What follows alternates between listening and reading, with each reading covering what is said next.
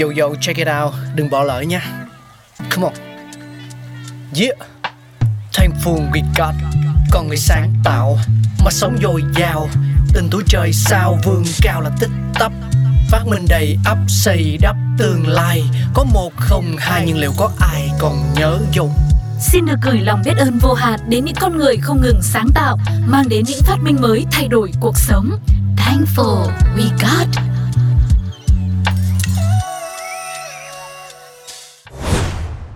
Xin chào mừng quý vị và các bạn đang cùng đến với Thankful We Got. Hãy cùng ngược dòng thời gian để cùng với Tuco để khám phá xem nhựa đã được ra đời như thế nào nhé.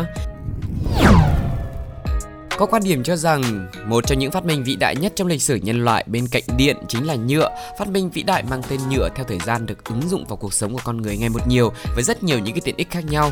Và câu chuyện về việc nhựa ra đời thì cũng khá là tình cờ để tìm ra nó, khoảng nửa sau thế kỷ 19, nhân loại đối mặt với một vấn đề gọi là giết hại động vật, cụ thể là loài voi để ứng dụng làm bóng bia đạt chất lượng cao.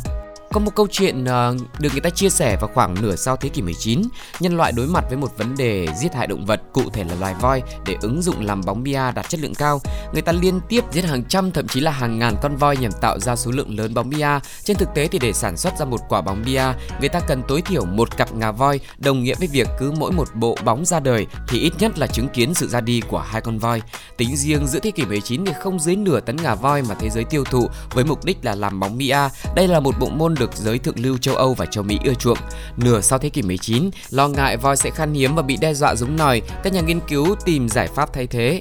Michael Fallon, cha đẻ của trò chơi bia Mỹ, muốn tìm cách sản xuất bóng bia rẻ hơn. Vào năm 1863, ông đã đăng một đoạn quảng cáo trên báo với giải thưởng 10.000 đô la Mỹ, tương đương với khoảng 200.000 đô la Mỹ ngày nay, cho phát minh thay thế ngà voi. John Wesley Hyatt, một nhà in trẻ chưa được đào tạo chính thức về hóa học đã vượt qua thử thách này. Ông bắt đầu thử nghiệm nhiều dung môi khác nhau và 6 năm sau đó thì tình cờ phát hiện ra thứ gì đó sẽ biến đổi thế giới, đó là celluloid, nhựa công nghiệp đầu tiên. Celluloid tuy không phải chất liệu thay thế lý tưởng cho quả bóng ngà voi, tuy nhiên celluloid lại nhanh chóng được sử dụng thay thế cho ngà voi làm các vật liệu hàng ngày khác. Nhựa có một số tính chất làm nó trở nên tiện dụng hơn với cuộc sống hiện đại, có thể đúc thành nhiều hình dạng này, tồn tại được ở dạng cứng hoặc là mềm tùy ý. Nhựa không thấm nước nên là không bị thối rữa như là gỗ hay là bị ăn mòn như là kim loại. Đa dạng màu sắc nữa cũng là một thế mạnh của nó, có thể bắt chước nhiều vật liệu đắt tiền, nhựa bền và quan trọng là chi phí sản xuất, giá thành vô cùng là rẻ. Thời điểm mới ra đời thì nhựa có nhiều ưu điểm, ngăn chặn cái sự tàn lụi của loài voi. Nhựa còn cứu loài rùa khỏi việc trở thành nguyên liệu cung cấp làm lược.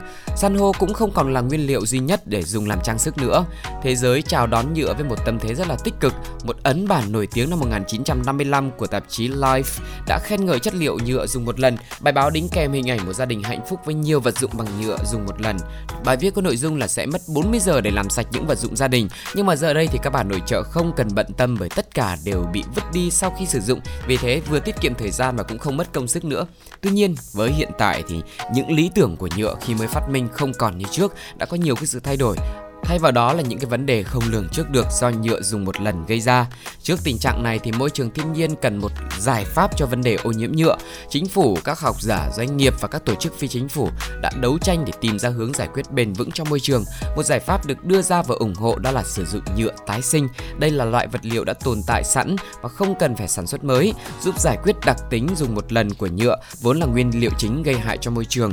Và nhựa sau khi sử dụng được thu gom đi phân loại và nghiền riêng theo từng loại Nhựa sau khi nghiền sẽ được khử trùng để thổi thành chai nhựa chất lượng cao. Vì vậy người tiêu dùng có thể yên tâm với loại nguyên liệu thay thế này, chất lượng cũng không khác biệt so với nhựa sản xuất lần đầu.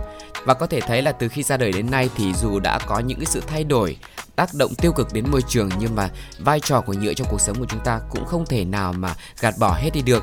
Và việc chúng ta cần làm đó chính là chung tay bảo vệ môi trường sống của chính mình bằng những việc làm nhỏ hàng ngày thôi, như là hạn chế sử dụng đồ nhựa dùng một lần này, rồi tích cực tái chế những cái sản phẩm từ chúng một cách phù hợp và tích cực nhé và đến đây thì thời lượng của Thankful We Got ngày hôm nay xin phép được khép lại. Hãy chia sẻ với chúng tôi những cảm xúc của mọi người hoặc là những cách làm hay, cách tận dụng những cái đồ nhựa trong cuộc sống để chúng ta cùng lan tỏa lối sống xanh nhé bây giờ thì xin chào và hẹn gặp lại. Bye bye.